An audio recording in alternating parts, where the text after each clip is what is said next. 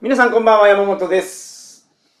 本日も、ラリーさん、桜さんに来ていただいてます。よろしくお願いします。よろしくお願いします。ラリーです。よろしくお願いします。桜剛です。はい。なんか、ラリーさんが求める、ポッドキャストの番組は、こうであるっていう話を、なんかね、人のポッドキャストの、はいなんか悪口ばっかり言って終わっちゃった感じがしてね、ちょっと不安な感じはあるんですけど、でもちょっとね、なんか、さくらさんになんか共感するとこもあって、なんかこう、僕言いましたけど悪乗口せられちゃった感じしますね。いや、僕はその人様の番組にどうこう言えるような、 いやいやいやいや、そういう立場じゃないですから。結構言ってましたけどね。はいうんせっかくこの3人集まってるんで、もう一本ぐらい撮ろうやないかと。はい。いうことで、まあ、目標としてる取り留めのない話をはいしてみる。はいはい。っていうのをやってみましょう。 そうですね、ぜひぜはい、僕も体力ほぼゼロに近い、まあちょっと寝てましたからね。ぜいぜいな感じじゃないですけど、はい、頑張りあまのす。、鼻炎なんですか、桜さんって。はい、アレルギー性鼻炎だと昔からよく言われていました。ひ。うん親には。僕もね、そうだったんですよ。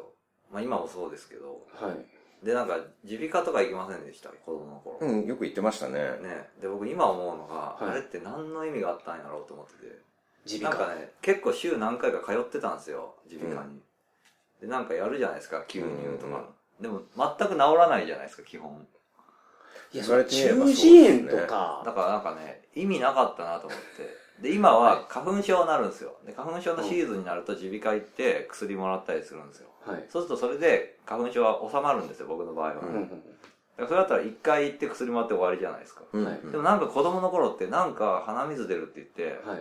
週に何回も何回もいや、そう、溜まるんですよ。それが耳に入ってしまって、うんすごく痛くなるので、うん、それを取ってるんやと思いますけど。そういうことだったんですかねなんかでも今思うと僕も大人になって手術までしましたからね。うん、あそれはでも相当悪いですね、でも相変わらずな感じうんですからね。うん僕もだから結構なんか本当に埃が溜まりすぎてる場所とか行くと結構はいはい鼻水出ますね、なるほど。うん、そういうとこも似てるかもしれないあのねやっぱね鼻が詰 そうまるいうとところが似てるんですね鼻が詰まると頭がぼーっとしてくるんですよ鼻呼吸できないからはいはいはいはい。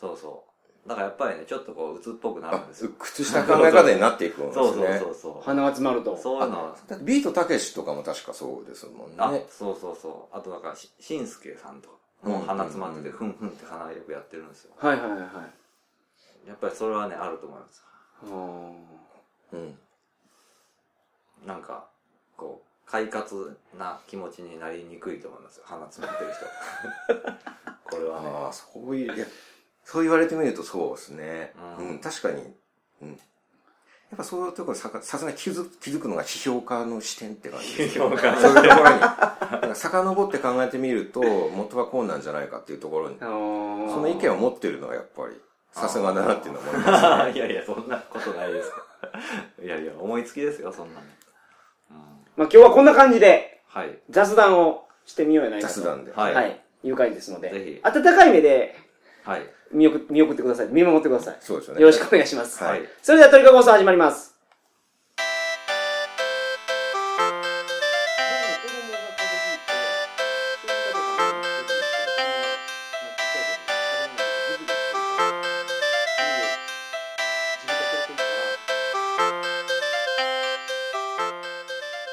改めましてこんばんは鳥かご放送第478回お送りします番組に関するお問い合わせは info.tkago.net info.tkago.net までよろしくお願いしますというわけで、三3回目ですはいさくらさんの体力がそうですね切れそうなんですけどさくらさんがフラフラですけど、ね前回で終わると思ってたん で前回の終わり頃終わるって感じだったじゃないですか、だからもでもね、気持思うけど、気持ち的にはやっぱね、お二人は元気ですね。なんか、お二人の声が大きくて、はい勢いがすごいから、なんかね、それに合わせなきゃと思って、多分僕普段の自分のポッドキャストとかよりも、ちょっと大声で、なんか頑張って張ってる感じあります。うんおおなるほどだからやっぱ、つられますね、ちょっと。う僕もかなり頑張ってますようん。普段にはないうんあ、こうい普うとこ段ってあれ、桜通信って、その、なんか、直接会ってないんですよね。そうあれスカイプだから音量でかくできるんですよはい僕の方だけ、はいはいなるほど。だから別にあえて大声出さないでもスカイプの場合は大丈夫あー、なんか今日はじゃあ特別桜さんもう大きいんですね。張ってるんですね、多分いやさくらさんがすごい頑張っってた、うわ、これは頑張ってくれたなと思ったのが、熱海でイベントやった時、はあ、はあはあ、僕と、ソースラジオ一緒にやってた坂口さんとはいはい、さくらさんでやったんですよ。はいはい。あの時、さくらさんはもうほんま声が枯れるぐらい叫んでくれてました。あはい。だから、山本さんとその坂口さんっていう人が、もうとにかく呪文がバカでかいから、あ。はで一緒のレコーダーで撮ってるわけでしょだからそれが分かってるから、もうほぼ絶叫してました、僕最初から最後まで。絶叫のトーンで普通のことを言うっていう。未だやったことないことにチャレンジしてましたよ。 いはいはいうん。そうそう、山本さんは大きいですよね、なんか。本当なんか声を張って、テンポよく話すと、内容なくてもそこそこ面白くなるんじゃないかって思ってるんですよ、僕。うそれは分かりますよ。ん。だからテレビ番組ではスタッフさんがあえて笑うのがそういうことですよね。うん。まあそうですね。だから芸人さんとかもやっぱめちゃくちゃ声でかいですからね。そこは自分でコントロールできるじゃないですか。う面白い話っていうのはなんか、ん。いやでもやっぱ山本さんは発声ができてる感じしますよ。僕が全力で大声出してもその声出ないですもん。多分。本当に。ふ腹から出てないから。僕もそうです。そうそう。あーなんかね、喉、喉声なんですよね、多分。うんうるさいんですよ、山本さん。褒めてるんですかけなしてるんですかそれ。けなしてますよ。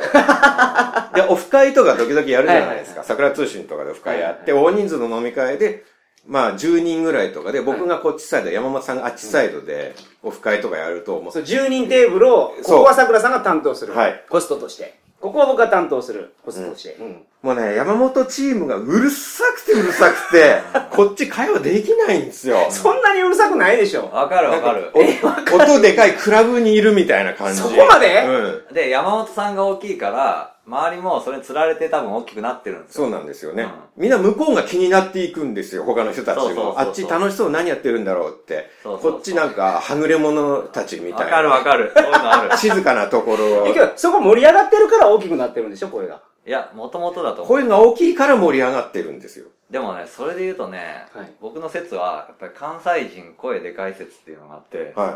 うん、もうそのままなんですけど、僕、関西人に入るんですかその日本をみうん。うん西東に完全に分けるってこだとですね。から、まあまあそうですね、高知がどっちかっていうのはわかんないですけど、はい微妙なとこですけど、少なくとも関西人は声でかい。うんうんうんなんかね、うちの妻がいまして、妻は関西の人なんですよ。はい。はい。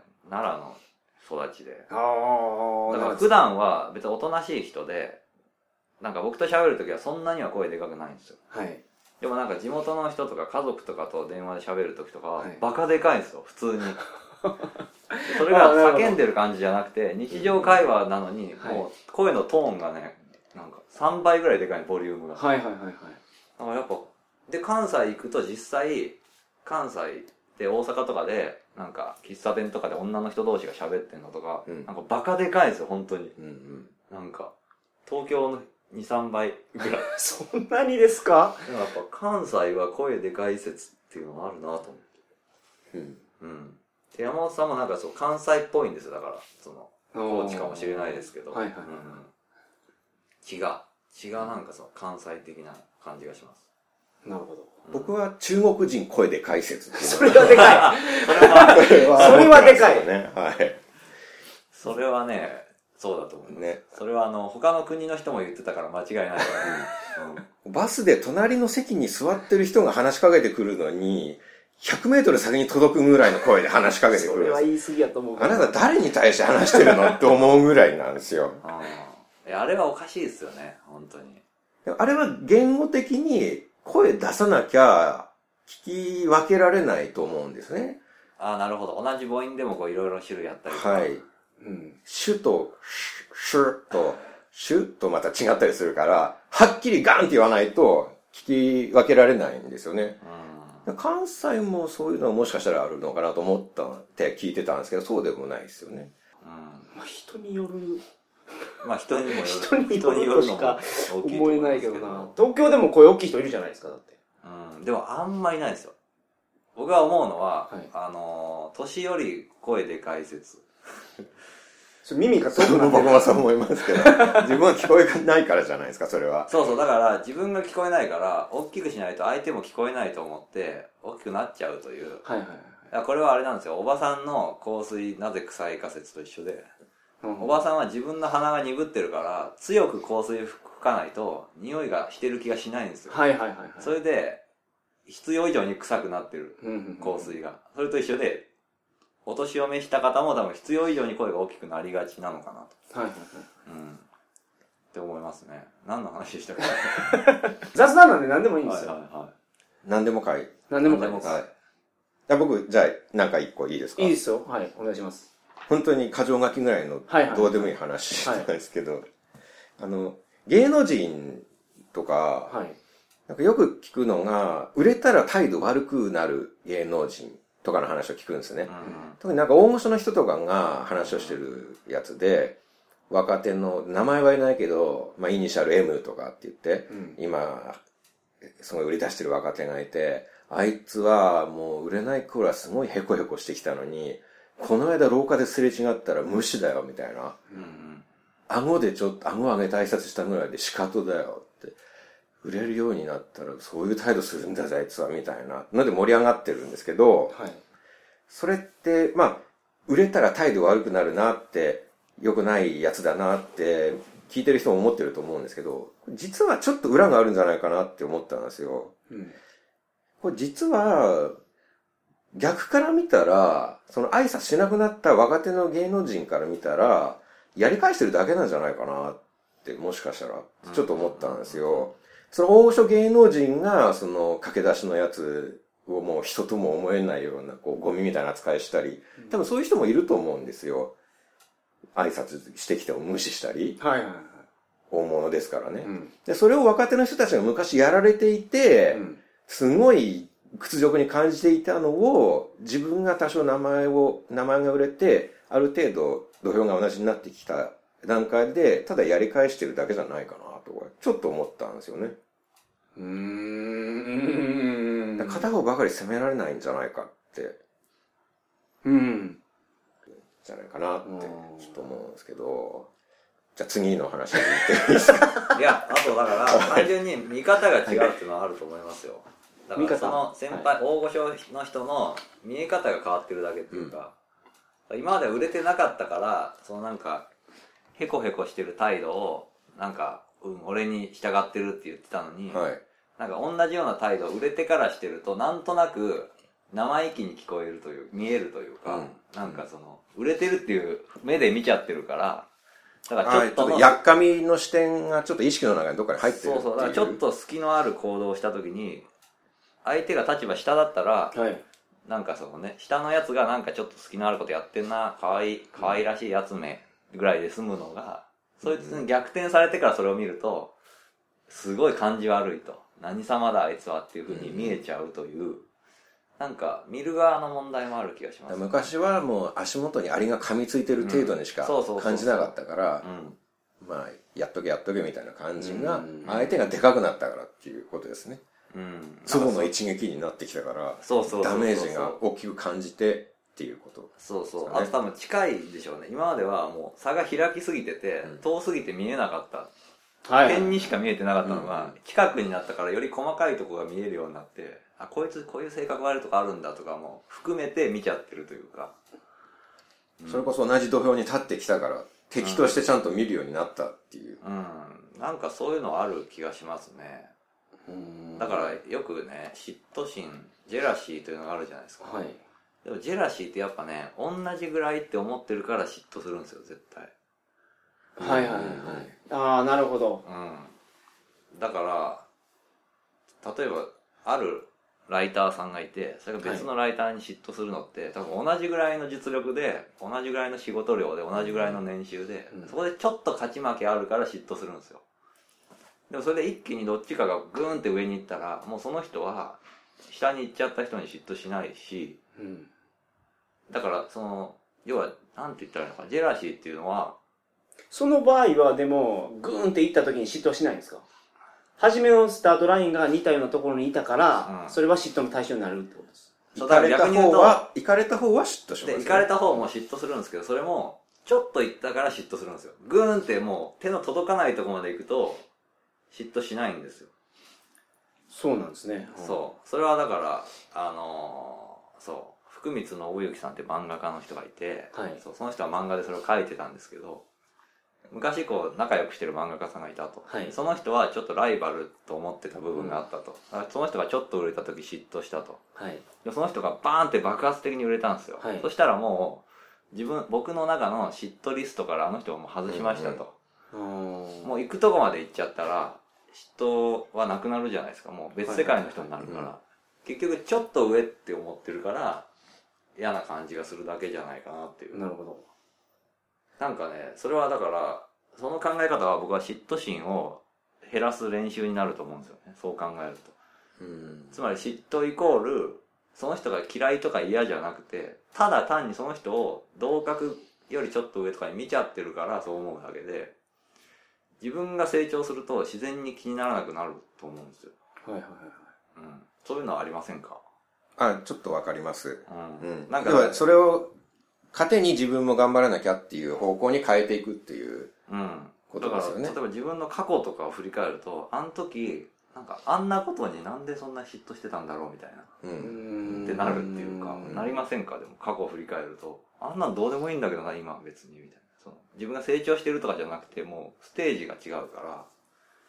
まあ、そうですね。だから、例えばそう学校とかで、ちょっとスポーツができできる人とかに嫉妬したりするじゃないですか、例えば。うんで、そういうのがあったとしても、今考えたらそんなさ、どうでもいいなってなってくるっていうか。それは自分がやっぱり成長して上の方に行ったっていうのがあるんじゃないですか、一個。そう、だからそうそう。で、上じゃなくてもステージが変わるともう気にならないっていうか。今はじゃあもうその考えを徹底すると嫉妬しなくなってるんですかいや、僕はめっちゃしますね。 するんかい。でもそれをバネ バネに頑張ろうっていう方向に意識を変えていってるっていうめこっとちゃですすよるけね。ど、それを意識するようにしてます、自分の中で。ああ、今してるなーっていう。うんああ、してるしてる。で、そのしてる自分を冷静に見つめるようにはしてます。冷静に見つめて嫉妬心を和らげるっていう。そうですね。それをだからポジティブな方に捉えるというか。はいはうん。あ今自分はこのぐらいに思ってんだなーという。うんいはい。なるほど。うんなんか、ちょっとスケールを大きくしてみると、はい。なんか人間同士の悩み、人間関係とか恋愛とかって、宇宙の規模から考えるとどうでもいいとかよく言うじゃないですか。言いますね。宇宙の広さとかを考えると、そんなちっぽけな悩みどうでもいいって考えられるじゃないですか。で宇宙は広いのにもかかわらず、我々は恋愛みたいなちっぽけなもので悩んでいるのはなぜかというと、我々もちっぽけなんだからなんですよね。はい。我々自身がすごい宇宙に比較してちっぽけだから、だからこんなことで悩んでしまうんだっていうのを、ちょっと転換させていくと、だから、ちっちゃいことで悩んでいるっていうことは、自分はそれで悩むぐらいのちっぽけな存在だから、うん。もうちょっとね、まあ、宇宙まで行かなくても、月ぐらいとか、太陽ぐらいとか、だんだん自分が悩月がとなく太なる陽って宇宙行ってますけどね、もその地球だって宇宙じゃないですか、そんな こと言って。太陽ぐらいはもう宇宙でいいんじゃないですか。はだいって宇宙飛行士が、う。はい。あの、ね、人工衛星とかあれでう国際宇宙ステーションで回っているのは、はい月よりはるか手前ですからね。うん。あれど、 どっちのポジションだ何言おうとしてるもうあごめんなさい、頭がもうあんま回ってなくて。なんか宇宙の話してる。 芸能人の話が。パワーがちょっと足りてない、糖分ないですか、どっかに。すぐ効く糖分がないですか ね、どっかに。でも、なんか自分が大きくなろうって考える方がいいじゃないですか。う。うんん、そうです、ね。相手を引きずり下ろそうと考えるよりは、うん。成長欲って、若い時にすごくあったんですよ、僕。うん。それがなんかだんだん薄まってきてるなっていう。昔ほどその、スキル身につけて、これもできるようになってっていう気が、あんまりなくなってきてるんですよ。そんなことないですか、お二人ああれほど欲に満ちていた山本さんがですか、 は。はい。かつてはポッドキャスト界の籠池理事長と呼ばれていたそほんなど誰が呼ぶんですかガツガツした、つってはっ確て。かに。もう金のあるところには必ず山本ありみたい な。総理のご意向の文書が発見されてま噂の。変わらないですかそんなのって。昔から成長欲って。うーん。うん僕はあんま変わんないかもしれないですね。むしろ今の方があるかもしれないです、それは。うーん。僕も嫉妬しがちなんですよ、やっぱり。はい。それをとどう戦うかっていうのを日々考えてるんで、まだまだダメだなって思いますね。うん。山本さんはやっぱりある程度のここのお金とか地位とかをもう得てしまったから ないないないない達成感があるんだと思う全然ないですよそうですよね。望むものは全て手に入れてきたっていう人生を歩 いやいや違う違うんでいますかそら。んなんじゃないですね全然うん弱い40にしてそう、そう全てのものを手に入れそんなた。わけないじゃないですうか、んうんこれ以上何を望もうか。次は神の地位ぐらいしかもう望むものはないっていうぐらいのそうポジションにいますからいねる。わけないじゃないですか、うんそうなんですよね。そうじゃないですからねラリーさんなん何か、うんはい。いや、僕テーマは的には。はい。テーマは特にないですけど、あ、ない。そうなんですか。ラリー さんがさっき言っていたいや僕こと僕ラリーさんに聞きたいのは、ラリーさんお笑い好きじゃないですかはい。おすすめのお笑い番組って何ですかなんすかね。お笑い番組。必ず見てる番組ってありますああ、まあ最近だと水曜日のダウンタウンとか。ああ、面白いですね。やっあぱりれは面白いうんうん。これは見ちゃいますね。やっぱ僕が絶対見てるのが水曜日のダウンタウンとあと探偵ナイトスクープりうん。探偵ナイトスクープってむちゃむちゃ面白い回があるんですようん。それタイトルで判別つかないですけど、だからもう全部見るしかないんですけどね大当たりが来るからうあんまり好きじゃないですか探偵ナイトスクープ僕は見ていて見るのをやめた派ですね。え外れの比率が多くなってきたなって思った時に見るのをやめました。はいはいはいん。うん。昔は見てました。水曜日のダウンタウンは僕も録画して見てます、毎週。じゃあおすすめはもう水曜日のダウンタウンうん。うん。まあそうなっちゃいますよね。やっぱあの早弁先生でしたっけうんあったじゃないですかうこんの前あれはほんま声出して笑いましたね僕、うん。いや、水曜日のダウンタウンはは、い一つ問題があると思うのは、ちょっとモラルが同行していって、モラルを超えてしまっているところがありますよね。ああ。たまに。一般の人に対する、うん。そのなんかナレーションの入れ方とか、がなるほどテレポの出しはいはい方、はい写真の切り取り方とうか。んで、実際問題になったりしたじゃないですか。うんはいはいはい謝罪に発展したりしたっていうのが、そこがすごい難しいと思うんですよ。まあ見ててもこれやっちゃいけないだろうって思うのはあります。素なるほど人、一般人の人の名字を茶化したり、はいはいはいちょっとこれはって思うのがあるんですけど、でもお笑いってそうじゃないですか。うん、そうですね。ある程度誰かに嫌な思いをさせないとお笑いって生まれないと思うとこがあって、まあでも行き過ぎてしまうと笑えなくなりますわねうん。確かにだから普通はそんなきついとこ狙わないですよね、今のテレビでは。うん安全なとこばっか行くんですけど、あの番組はあえてギリギリを行くから、そこが面白くて。で、ギリギリだからたまに超えちゃってる時もあるんですよ。はいはいはいはいうん。で、僕はやっぱそういうのがうん好きですね、なんか。スタッフの人たちが若いんじゃないかなって僕は思います。若いからこの勢いっていうか、発想とか無謀さとか出せるのかなあって。あ、だから演出のね、藤井さんはね、僕と同じぐらいですよ。僕の1個下ですようん。だから37ぐらいです。それは若いって言っていいぐらいなんですかまあ若い方じゃないですかね。あ、でもまあ普通かな。業界的には。あのいじめとお笑いの関係も時々考えるんですけどね。うん。うん。いじめって大体お笑いの発想のもとで起こると思うんですよね。うん。そうだと思います。で、お笑い番組が標的にされたりするじゃないですか。うんで、大テレビの人たちはそれに反論したりするんですよね。う大体。まあ、ダウンタウンのまっちゃんも本で書いてましたけど、テレビの影響力より親の教育の影響の方が大きいようにすればいいだろうっていうことを言っていて、まあ確かにそれ言ったら戦争映画見たら戦争始まるのかみたいな話にもなってくるから難しいんですけど、でも理論的にはそうでも、僕実際お笑い番組見ていじめって起こってると思うんですよね。でもお笑い番組ではそれやってもいいっていうのはあると思うんです。例えばおちょ落とし穴に人を落とすとか、はいドッキリを仕掛ける、パイを投げるとか、食べ物に頭を突っ込ませるとか、ケーキとか。それってテレビでやってる分には、み見てる方面白いでしょやってる人お金もらうでしょ受けるでしうんょ、うんうんで誰も損しないじゃないですか。テレビでは、うんはいあと、アメトークで運動神経悪い芸人とかもあるじゃないですか。ですんごいサッカーとかバスケとかど下手なのを見てみんなで爆笑するっていうほ。どやってる人たちはもうみんな得してるからいいと思うんですけど、子供は真似しますよ、あれ。真似するというか、あれを見たら、運動神経悪い人を見たら、馬鹿にして笑いますよ、子供はなるほど絶対。うんうんうん落とし穴にも落とすかもしれないし、はい食べ物投げるかもしれないですよ。で、バカにするでしょう。ん子供ってそういうものですから、親よりテレビの方が影響ありますよ、やっぱり。うん自分の子供の頃を思い返しても、テレビの方が影響受けましたも確かにうん。わかりますよ。僕もだから桜さんのおっしゃる通り、テレビは影響はあると思うんですよ。はい、ん。うん。だからテレビのお笑い番組に影響されて、いじめが起こると。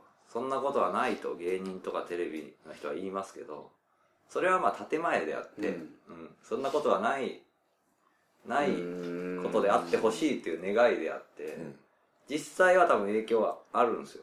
おそらく。うんで、僕の意見は、影響はあるけど、うんしかし、え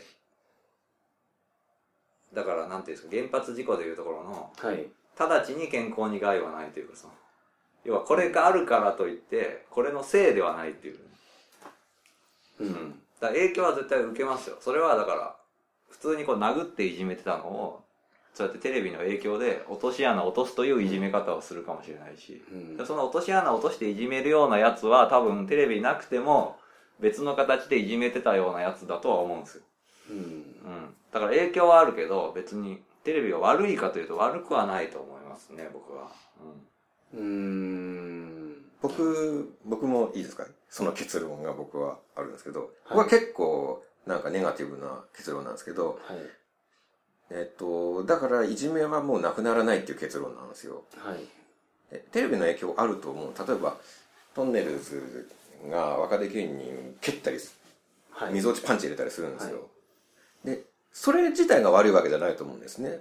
それもさっき言ったように、みんな得してる。殴られた方も面白いって言って、う嬉しいだろうし、タカさんとかにパンチされたら、嬉しいだろうし、お金になるし、話題になるし、笑われるし、誰も損してないんですけど、子供は絶対真似します、あれを。で、弱い人を殴ったりします。で、だからといって、じゃあもうお笑いの番組なんか作れなくなるんですよ、そんなこと言ってたら。世の中から面白いものを全部なくさなきゃいけなくなる。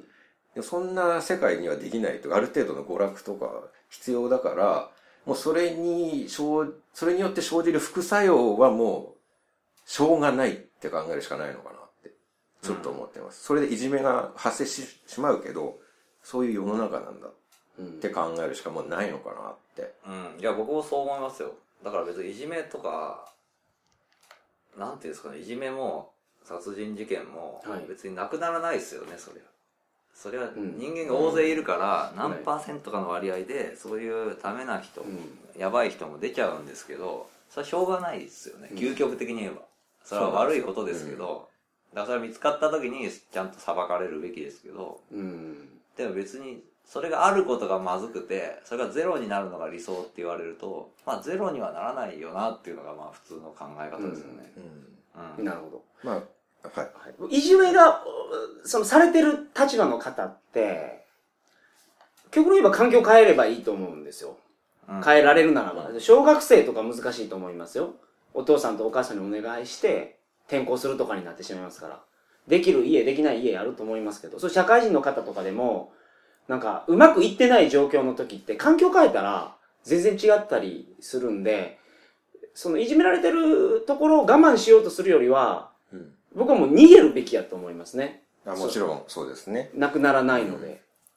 そう、なくならないからこそ、そこからどうやって逃げ出すかっていうのを、なくならないことを前提でちゃんと考えておいた方がはいいいですよね、普段から。そうそう。だから、あってはいけないっていうルールになってるから、だからよくあるのが、本当はいじめがあって自殺したのに、うん学校とか教育委員会が、はいはいなんかいじめを認めないじゃないですか、なる存ほど在を。はいはいあれはだから良くないですよ。そうですね。うん。存在はするに決まってるんですよ、別に。今崎さくらさんが言ってた話で、あその、その通りやなと思ったのが、そのアメトークでやってたその運動できない芸人。はい。あの、ああいう、なんか運動できる人ばっかりの中に運動できない人がいて、あんな番組を見たら、な、今まで発生してなかったいじめが発生する可能性があると思います。うんうんうん。ラリーさんが言ってた、そのもともといじめをやってた人はやってるんですよじゃなくて、本当にゼロから生まれることあると思うんですけど、そういう環境でも、じゃあ、環境変えて、みんなスポーツできないところに行ってしまうと多分いじめ起こらなくなるんですよ、それではう。んだから、スパッと、場所を変える。まあ、それはそうですよね。だから、だから学校でいじめが起こって、あれですよね。大学とか社会人とかってあんまいじめないじゃないですか。それはだからみんなそこにいる必要がないから、別に嫌だったら辞めるし、行かなくなるし、環境を変えやすいですよね。でも義務教育とかだと、それを変えにくいし、はいなんか変えるっていう選択肢を持ってない人が多いから、いじめが起こるんでしょうね。うん、そうですね。その、車で死ぬ人、事故で死ぬ人絶対出るから、車作らないっていうことにやっぱならないじゃないですか。そうそうそうそう。まあだからそれと同じで、うんまあ副作用は出ると。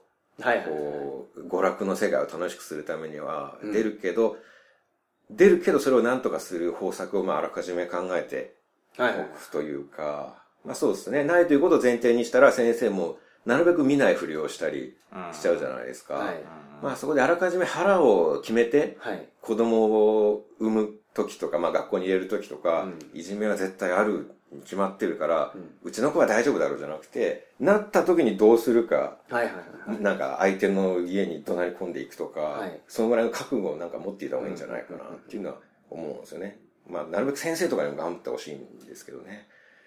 うんもう、いじめっ子はぶちのめすぐ らいの、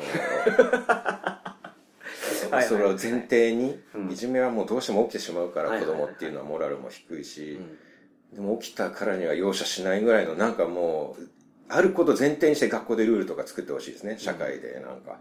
逃げられるルールとか。そうですね。うん。まさに。ったらいいんじゃないかなって思うんですよね。すごいいい話ですね、これは。うんでも本当そうだと思いますね。でも僕自身は本当にそういうのは、なんていうんですか、こう、モラルのない笑いというか、はいそういうの大好きなんですよ。だからさっきもちょっと合間に話してましたけど、うん僕らの子供の頃燃えるお兄さんとかあったじゃないですか。はいはいはいは本当僕好きだったんですよ。はいすごい暴力的で、うんなんか下品で、なんかモラルに反するギャグが多いんですよ。い。うんあの、問題になりましたよね。用務員さんをバカにしてるっていうことで、そうそうそう。単行本が売られなくなったとか、なんかジャンプの回収もあったんでしじゃょあジャンプ回収単なんて行本には収録されなかったし、そうそう未収録ジャンプに、ジャンプに乗ったのを回収する騒ぎになったっていうやつですね。用務員を、用務員の人をすごいバカにする内容では、い用務員の人に、うんなんて言うんだろう、怒らせたっていうか、表現はいがはいはいはい行。き過ぎてるっていうこそとので、ニュースになった時に、あ、あれ問題やったんやって思った記憶があります。うんなんかいつもと変わらなかったなっていうう。んそう、僕もそうなんですよ。はいそうそうそう。うんえ、このぐらいでみたいな、うん これでダメだったら、燃えるお兄さんなんてほとんどダメなギャグばっかりだよなって。 そうそうそうそひどいですからね、本当に。うんはいはいだから結局受け手の問題なんですよね。それを見て、なんか、本当にそうやって差別心を持っちゃう人もいるから、うんまあそういうのはダメなんでしょうけど。う。うん。なるほど。うん、そうなんですよね。立場によっては傷ついた人がいるという。でもこれ逆に言うと、僕はね、こういうものは本当に好きで、だから下ネタとか、差別ネタとか、笑いとして、笑いの種類としては僕は大好きなんですよ。はい。うんでむしろそれに救われたと思ってて。あ要はその、なんていうんですか、世の中の偽善とかが時に息苦しい時ってあるじゃないですか。はいーうそういう時にこういうものの見方もあるんだよっていうのがあると、すごい救われるんですよ。うんんはいはい。うん。だからこれはね、ジョジョ、ジョジョの奇妙な冒険っていう漫画にはい出てくるセリフなんですけど、うんはい。悪には悪の救世主が必要っていう。うんだから僕は悪なんですよ、多う分。んうんうんはいはいはい。うん。だからその悪の人が楽しめる悪の娯楽っていうのは多分必要で、それがあることで、別に本当の意味でこう世の中の悪いことするんじゃなくてう、んうん。そのガス抜きをするというかね、このうん正義なるほど。偽善だらけで息苦しい世の中がちょっとスッキリするっていう、そういういい面もあると思うんですよね、そういうう。んうん。 今もほら、その悪の例えで、ちゃんとジョジョの奇妙な冒険の例えがパッて出てきたでしょこういうところ大事だと思うんですよ。例えが大事。そう、具体的なものを出していくる。しかも僕ジョジョ読んでるるんですけど、そんなセリフあったかなと思ってたんですけどう。ん。それはね、ンドゥールっていう、あの、第3部の3部で、しかも。中盤で、あの、エジプト行った時に、はいあの砂漠で水のスタンドを使う、いましたゲゲね。プシンのンドゥールが出てくるんですよ。目が見えない。そうそう。はいンドゥールがやられた時に、なぜ、あんなね、悪いディオっていうやつにはいあなたは従うんだって言ったら、そう、俺は本当にずっと虐げられてていいことがなかったと。でもディオ様が私に生きがいを与えてくれたと。だから悪には悪の救世主が必要なんだっていう、なるほそういどう。かっこいいセリフがあるんですよ。じゃあラリーさんがその目が見えないスタンド使いで、うんお笑い番組がディオってことですね。そうそうそうです。そうなんですよ。なるほど。うんまあ、あれ吸血鬼ですから、い敵は、ディオは。はい。あれ別に悪じゃないんですよね。うん吸血鬼には吸血鬼の正義があるわけで、うんうん人間を食うのは人間からしたら悪だけど、うん我々牛や豚を食べるけど、自分で悪だって自覚してないでしょ、僕らは。うん。そうそうそうなんですよ。牛やだ豚からしたら、我々がディオなんですよ。悪なんですよ、圧倒的なや。まあけどそうそうそうディオの場合、もともと人間でしたからね。その人間やった時に、もうめっちゃ悪いやつやったじゃないですか。まあ、人間の時から悪いことはしてましたけどうんそね。れね、でもすごい桜さんのね、おっしゃることはねはい、わかるんですよ。今やってる仮面ライダーアマゾンズ。アマゾンプライムで見えるやつ。それがまさにそんな感じですけどね。だから僕も漫画で好きな話は、やっぱりね、悪には悪の正義があるっていうのが好きなんですよ。悪いことをする理由がある。うん、だから例えば「ワンピースと「ハンターハンター」で言ったら僕圧倒的に「ハンターハンター」の方が好きなんですようん。それはなんでかっていうと「ハンターハンター」の悪役はちゃんと正義があるんですよそれぞれうん。だから本当の悪者じゃなくて、うんそれぞれが自分が正しいと思って対立してるだけなんですよ実は、世の中には正義しかないのかもしれない。うんそうそうそうで「ワンピースだと時々そういうなんか悪役のために無理やり作ったような悪が出てくるんですよそれがちょっとこう違和感があるというか、はいうんうんうんこんな人実際はいないよなって思っちゃうんですよ人に迷惑をかけるのが生きがい的なはいはい。そんなやついないんですよ別 になんていうのみんな自分が正しいと思ってやってるだけなんで本当になんか道徳の教科書に出てくるような悪を演じようとしてうん振る舞っている悪ですよね。うんだから、そう僕だから漫画とかでもそういうお話とかでもそのそこは結構こだわりますねうん悪役が魅力的じゃないとやっぱあんまり面白いって思わないですねもうそれは、悪やから、うラリーさんが。んうんあそうそうそうそうそう悪っていうかそうそうだから正義とは相対的なものだっていう感覚があるってことですねうん、うん、ある人の正義がある人の悪になることがあるというはいはいはい。そうなんです。正義と正義が対立するわけですから、世の中は。うん。うんみんな自分が正義と思ってるから、だから逆に譲れないんですよ。なんうんか自分って悪いな、悪だなって思ってたら、むしろ話が早いかもしれないです。悪いっていう引け目があるから、ちょっと引いてくれるかもしれないですけど、はい。みんな俺は正義だって思ってるから、うんいや俺が正義なのになんで俺が引かなきゃいけないんだって言って、みんな強情を張るからぶつかっちゃうんですよね。うん正義同士の戦争が起こったりするんですよね。うんその自分のへ正義が世間とずれまくってると多分犯罪者扱いとかになるんですよね。う少数派だとそうなるでしょうね。うんイスラム国の人たちとか。はいはいはいはいんうんうん少数派ですよね。でも自分たちは正義だと思って絶対やってるはずですよ。はい。はいうんだからよくなんかこうなんていうんですか少年 A とか、はいすごい悪いことする人いるじゃないですか、うんうんそれでなんかみんながその理由を探すじゃないですか、うんこんな親が悪い教育をしてたとかうんあれってなんか僕本当無駄だと思うんですよねあれはみんなが納得したいからそれ理由を探してるだけではい本当はなんかたまたまその人が悪いことしちゃう人だっただけなんですよね、でそれをみんなは受け入れられないからなんか理由が欲しいんですよその人が悪くなっちゃった理由がはい。うんでもそれは別に人間がこんだけの数いたら0.0何パーセントかはとんでもない世の中では間違った考えになっちゃうわけではい。それはもう確率の問題だからしょうがないんだけどなと思いますけどねう。うん。うんそれは被害者にしたら納得できないでしょうけどもちろんだって本当に化け物みたいなのが生まれるわけですよね。自分の正義で殺したいと。うんだでからそれ自分が好きなものと、趣味、人殺しみたいな人は本当にそれだけ生まれて、いやそう そうなぜって言われても多分その人はそう生まれちゃったんでしょう ねそうなんですね。僕らがな、なんて言うんでしょう。山本さんがサッカーが好きなように、はい。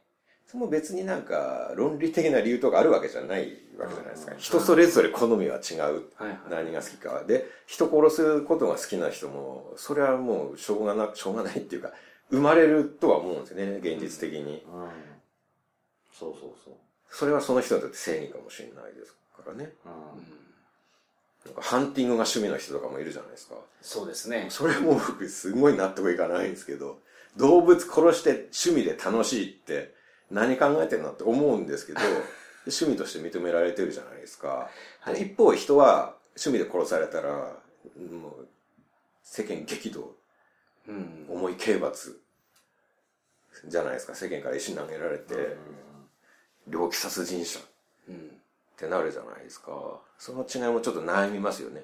もちろんじゃあ殺していいかっていうと、そんな自由に殺していい、殺したいから殺していったらもう世の中はめちゃくちゃになりますから、ダメだけれども、じゃあハンティングと何が違うんだろうっていう疑問はありますね。うん。鹿撃つのが趣味の人と何違うんだって。魚釣りはいいんでしょ、でも。あそれはもう、ひそれ、本当に人それぞれの基準ですよ。うん。ななんて言ったビーガンって言ったっけな本当に生き物絶対食べない人とかいるじゃないですか。ベジタリアンの中でも極端な人。うん。それはもう魚であろうと虫であろうと同じ命だと思っているから食べない。なんかチーズすら食べないみたいな方もいらっしゃいますよねあ、。そうなんですかチーズもそうそうそうそう。生き物の一部ってことになるんですかうん。ビーガンお乳なのにで。すよねう。んうん。あれ生き物入ってるんだ。でも僕それで言うと、なんか、植物も生き物じゃないって思っちゃうんですあわかりますねそれ現実に言うと。んそうなんですよ。だからそれはその人のラインなんですね。ねそうそう植物の命はまあいいかって思うんじゃそないうですか。そうそうそう。ニコニコプーンってあったじゃないですか、昔。はいはい。はいシャベル木出てましたもんな。はいは覚えてますい。僕ね、それで言うと一個納得、納得いかないなって。はい。はいあ。の、まあニコニコプの話は置いておいて、はい。あなんかよ先行きましょう。はい。いいですよ、いいですよ。はい。 はい。いいですか先、先全然いいです、全然いいです。言いましょう。はい。いや、これね、あんまり言うと、あれなんですけど、はい。うん。まあ、どうせ聞いてないと大丈夫です。ポッドキャストってそういうところですから。そうそうそう。何でもできるのがポッドキャストです。なんかね、知り合いのね、人がね、なんか映画を作ったと。はいで、試写会って映画見たんですよ。はいで、それは結局その人が、なんか、猫が大好きで、うん。なんか猫を助けましょうみたいな話なんですよ。はいだから、こう、捨て猫とかを拾って、こう、なんか、自分で飼ってる、なんか、人とかの追っかけたドキュメンタリーみたいな話、はいはいはい。で、なんか、被災地とかで、うん。あのーなんか、要は人がもう住まなくなって、うん雪吊りの猫がいっぱいいるわけですよ。そういうのをこうやって可愛がって、はい。自分たちで飼ってる、すごい猫大好きな人たちの集まりがあるんですよ。うんそう。で、それはまあいいじゃないですか。あはあ、いそうなんはいだと思はいっはいて。で、その人たちがその活動を終えて、一通りなんかワゴン車でうん被災地を回って、猫10匹ぐらいバーって保護して、ではい。自分たちのベースに戻ってくるんですよ。はい。で、そこでなんか、あ、じゃあ今日はお疲れ様って言ってみんなでう、んなんか、バーベキューで、はい。うん。なんか、牛の肉か豚の肉を焼いてはい食べてるんですよ。はい。でそれが僕納得いかなくて、うん。そう。あんだけもう猫かわいい、猫は守らなきゃって、ものすごい言ってるんですよ。被災地に行ってまで。う。うんん。でも別に、あ、牛とか豚は、もう、殺してもいいし、食べてもいいっていう感じなんだと思って、うん。なんか、いまいちわかんないですよね。そこなんですよね。人間の勝手なところがね。そうそうそううん。そう。だから全然いい話に思えなくて、それが。なんか、あ、猫だけ特別扱いする人たちの話なんだと思っちゃったんですよね。まあ自分の中の正義っていうそうそうそうそう自分の哲学が、うん猫は救うのが哲学なんでしょうね。食べてもいいっていう。食べることは許してるけど。そうそうそうそう。うーん。僕はだから動物あんまり興味ないんで、はい。だから猫も救わなくていいし、牛も豚も救わなくていい派なんですけ ど。ああ、なるほうど。んまあしょうがないですよね。それは哲学なんですから。そうそうそうそう。いやでもそれ僕も自己矛盾があって、はい肉大好きですよでも、はい自分で牛殺せるかって言ったら絶対無理ですもうん、うんん。で牛殺してるシーンも見れないですもんそんなかわいそうなところを見れるわけない、残虐なって思いつつ焼肉大好きっていうのが自己矛盾っていうか勝手なんだなってうんでもこの勝手さを許容して生きていかなければすごい苦しくなるだろうなっていうのは思いますよ悩むことものすごい増えるじゃないですか狩りもだから一日考えてたその延長なんじゃないですうん、うか。その、誰かがやってる屠殺っていう作業を自分でやってる。ん、うん。あー食べるためだったらねうん。うんまあ、そこも線引きがあるんですよ。ただ単にハンティングが趣味っていう人もいるし、食べないけど、魚釣りなんかその最たるものじゃないですか。キャッチリリースとかするじゃないですか。はい。食べるためですらない。うん楽しむためにノと針で貫いてうんうん釣り上げてるわけじゃないですか。でも鹿の問題は今はもう全国的に、都会はあんまり話になってないですけど、田舎の方だとすごい問題なんですよ。増えすぎて。はいはいはい。だから僕が住んでる高知のところでも、ちゃんと買ってくれるんやったら、免許取らしてあると。うん。その自治体がお金出して。とか、愛媛とかは、鹿を捕まえて、罠とかでもいいんですうよ。ん写真撮って送ったら、1頭につき2万円とか。はいはい、もらえる。お金もらえる。たりするんですよ。そういう被害が出てるから、ハントしてる方もいらっしゃると思いますよ。うんうん害獣としてね害獣として、そうそうそうそう。。まあ、しでも鹿が増えすぎて害獣って言いましたけど、鹿にとってみれば人間増えすぎて害獣ですよね確かに。それはもうあれですね。お前ら森切り開いて勝手に建物作って住んでいるくせによ。で、こっちが増えすぎて何言ってんだって思いますよね、鹿からしてみれば。はいはいはい。よっぽど害獣ですよ、人間の方が。うんまあでも、それは人間の、その、ね、判断基準に沿って生きていくしかないっていうのは、なるほど。まあありますよね。人間は一番害獣ですからね。うん。うんやっぱり原発とか作って放射能とかばらまけるじゃないですか。はい。こんなことできる生物他にいないですからね。地球上で。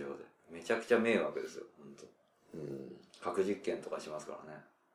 確かに。建物建てるだけでもなんかそのレベルだと思います、うんうん今までなんか自然の動物たちがなんとなくみんなでその辺共有して住んでいたのにはい。ガーンって出ていって大きい建物建てて、うんここは人間の住むところだって、うんで野良猫に餌やったらダメだみたいなはいはいはい。野良猫を餌やったら懐くし糞するし増えるからダメだ虚勢しろとか言うじゃないですはか、いはい無謀すぎませんかなんかそれって 人間がされたらどうしますか宇宙人やってきて、はい家破壊しまくって勝手に宇宙コロニーとか基地とか作って、で人間懐くから餌やるなとか言われたりよし虚勢しろとか言われてそうだ、それで思い出した。だから、実そう、すいません、猫の映画も、はいはいそう虚勢するシーンとかあるんですよ。うんうんなんか、増えすぎるから、はいはいははい、ごめんね、とか言って、なんかや、虚勢しちゃうんですよ。い。はい。で、あ、それは残酷じゃないんだ、みたいな。うんなんかもう、モラルの基準がわかんない。基準わかんないですよねそうそううん。そう。うん。僕ら虚勢されたくないですもんねそうそう、そう絶対嫌ですよね。けどその動物病院とかでも犬飼ってた時勧められましたけどね。虚勢した方がいいって言って。うんうんで、ぼ僕本当にオスの犬飼ってたんですけど、男として自分が虚勢されるのってもう信じられないじゃないですか。ううんうんだからその選択肢絶対取れなかったですけどね。うんうん犬の目になってみればね犬のになってみれば。そうなんですよね、うんそれ突き詰めていくと、じゃあ牛の身になってみればや 焼肉なんか食えないってどんどん広がっていきますね。魚の身になってみれば釣りなんか絶対できなそい。うです。ね。それは山本さんの基準なんでしょはい。罪のない魚の針、針、口ぶっ刺すのはいいわけでしょそれは。いいです。で、そこは各自のなんか基準があるという。まあ世の中そういうもんなんですよ。うんはいそうですそね。の普遍的な結論を出すには多分人生足りなさすぎるなと思います。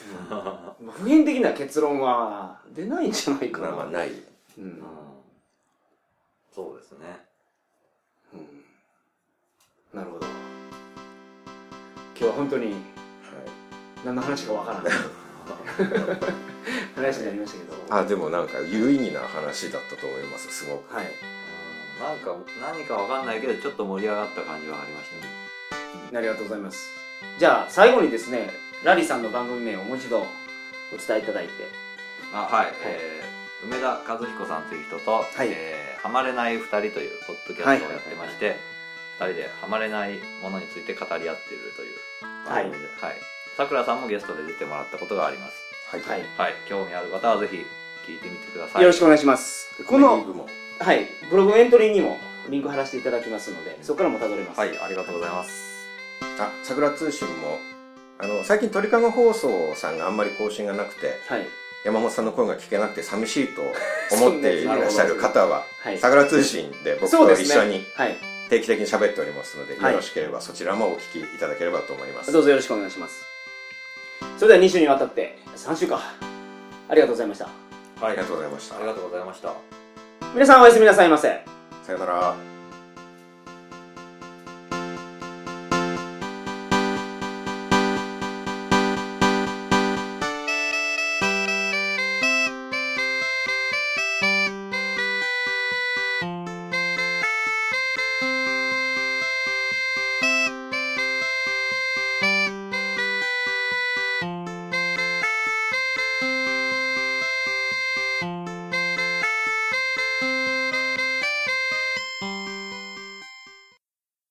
평양 학생 생일 풍선 열렬히 환영합니다.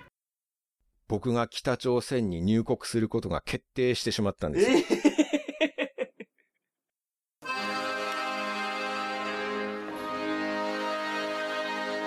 鉄道で国境を越えて平壌までおおこの話してる時点でかなりやばいですからね もう単身のジョン・マルコプス・ムニだそんなんよう覚えれますおね前怒る立場じゃねえだろ手が震えてきたんですよええこいつなんか隠しとると処刑された処刑ですかキム・ヒョンヒさんっていう方ご存知ですか用意してたんですね向こうの機嫌が悪くなった時にはこれを使おうとあなたこそ処刑になるべき ださくらさんホテルで働いてるんですよねあなた本当は何者なんですか何よこのひよっこがニライラマウォッチュイナーリミサイル撃つわ核実験するわ人さらうわこの日本帝国の犬やこのホテルは客室に隠しカメラついててなるほどどうですかはっきりわからんですねはい、強制労働。